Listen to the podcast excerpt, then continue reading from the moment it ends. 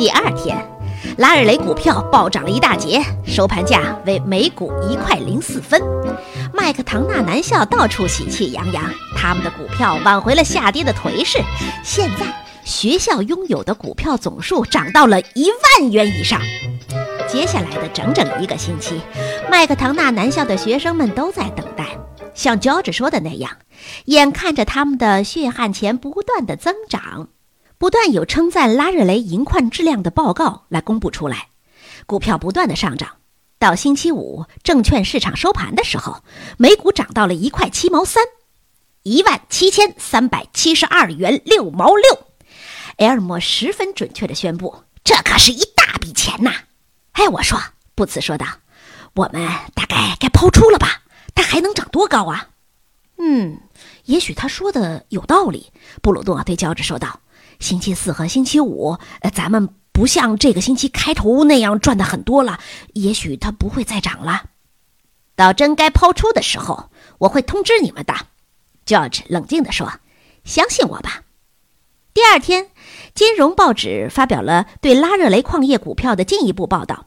那里的白银不仅品位很高，而且显示储量极其丰富。已经发现的不过是两条较小的矿脉。这一天证券市场收盘的时候，拉日雷矿业的股票涨到了每股两块零两分。卖吧，布茨恳求道：“发发慈悲，让咱们卖出去吧！我们已经有两万多块钱了。可是你们需要的是两万五啊！”乔治说道：“你们会得到的。”只要有耐心，心急可喝不了热粥。到了周末，拉日雷矿业又发现了一条矿脉，将股价抬升到了两块五毛七。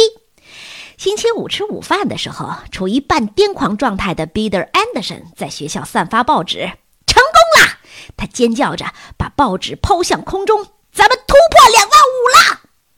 食堂里顿时大乱起来，餐巾飞向空中。小伙子们发疯似的跑来跑去，互相祝贺。埃尔莫·德里姆达尔兴奋地掉下了眼泪。威伯·哈克斯雷姆一生当中头一次吃不下饭。克里斯托芬·塔尔波特在食堂里乱窜，一边捶打着别人的脊背，一边语无伦次地胡说八道。马克·戴维斯得意洋洋地捧着大肚子，大摇大摆地满世界溜达，就好像他本人取得了这个伟大的胜利一样。西德尼·兰姆帕斯基从椅子上翻了下来，脑袋在桌沿上重重地磕了一下，撞得昏了过去。布茨却静静地坐在那里，品尝着胜利的美味。嗓门最大的要数布鲁诺了。行了，他尖叫道：“咱们成功了！咱们赚的够多了！卖卖卖卖卖！再来个蒸汽浴室怎么样？”乔治冷静地问。我们的游泳池应该比约克学校的更大、更好。他们的浴室太俗气了。乔治还是不想卖。麦克唐纳南校依然没有抛出股票。接着的两个星期里，金融报纸报道了拉日雷矿业公司的奇迹。在如此短的时间里上场如此多的股票是罕见的。公司经营花费甚少，所得的利润却非常的丰厚。同时，又发现了一处规模很大的白银矿床。当拉日雷股票以每股三块两毛一收盘的时候，布鲁诺再也不想卖了。他对大家说：“造完游泳池以后，咱们还可以造个天文台，然后把宿舍翻修一下，再建一个广播电台，或许还能建个博物馆。嘿嘿，咱们要相约一下，干脆就买下约克学校，把那些混蛋全扔出去。” George 威克斯夫的·史密斯三世只说了一个字儿：“卖。”布鲁诺愣住了。“你说卖是什么意思？咱们买进才几个星期，现在咱们可以开始真正赚大钱了。”据我的内部消息，那里一共有一处大矿床，一处较大型的矿床，三处小型矿床。乔治说道：“股票就要不景气了。”它将持续一个阶段，然后开始慢慢下跌，直到跌到股票的正常水平。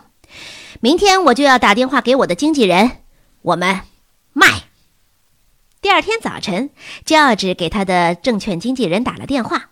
那位经纪人清算了麦克唐纳男校拥有的总资产是三万两千两百三十四块八毛四分的股票，并且迅速地派了一名信使把支票送到了他年轻的委托人的手里。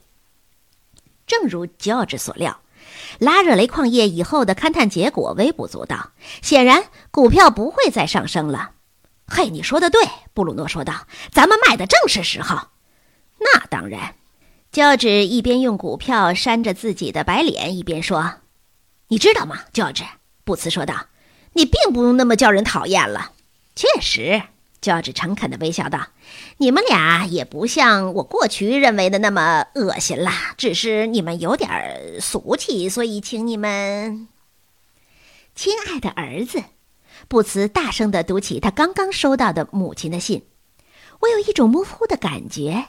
那就是你并不愿意离开麦克唐纳男校，而去一个体育项目更加全面的学校。我和你的父亲讨论了这种情况，觉得让你愉快比让你当奥林匹克选手更加重要。我们同时也很高兴地得知，你好像在最近的课程学习当中取得了很多的乐趣。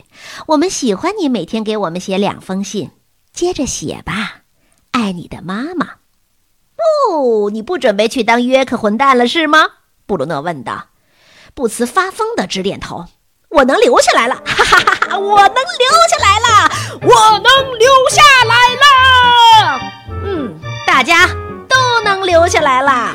布鲁诺心满意足地说道。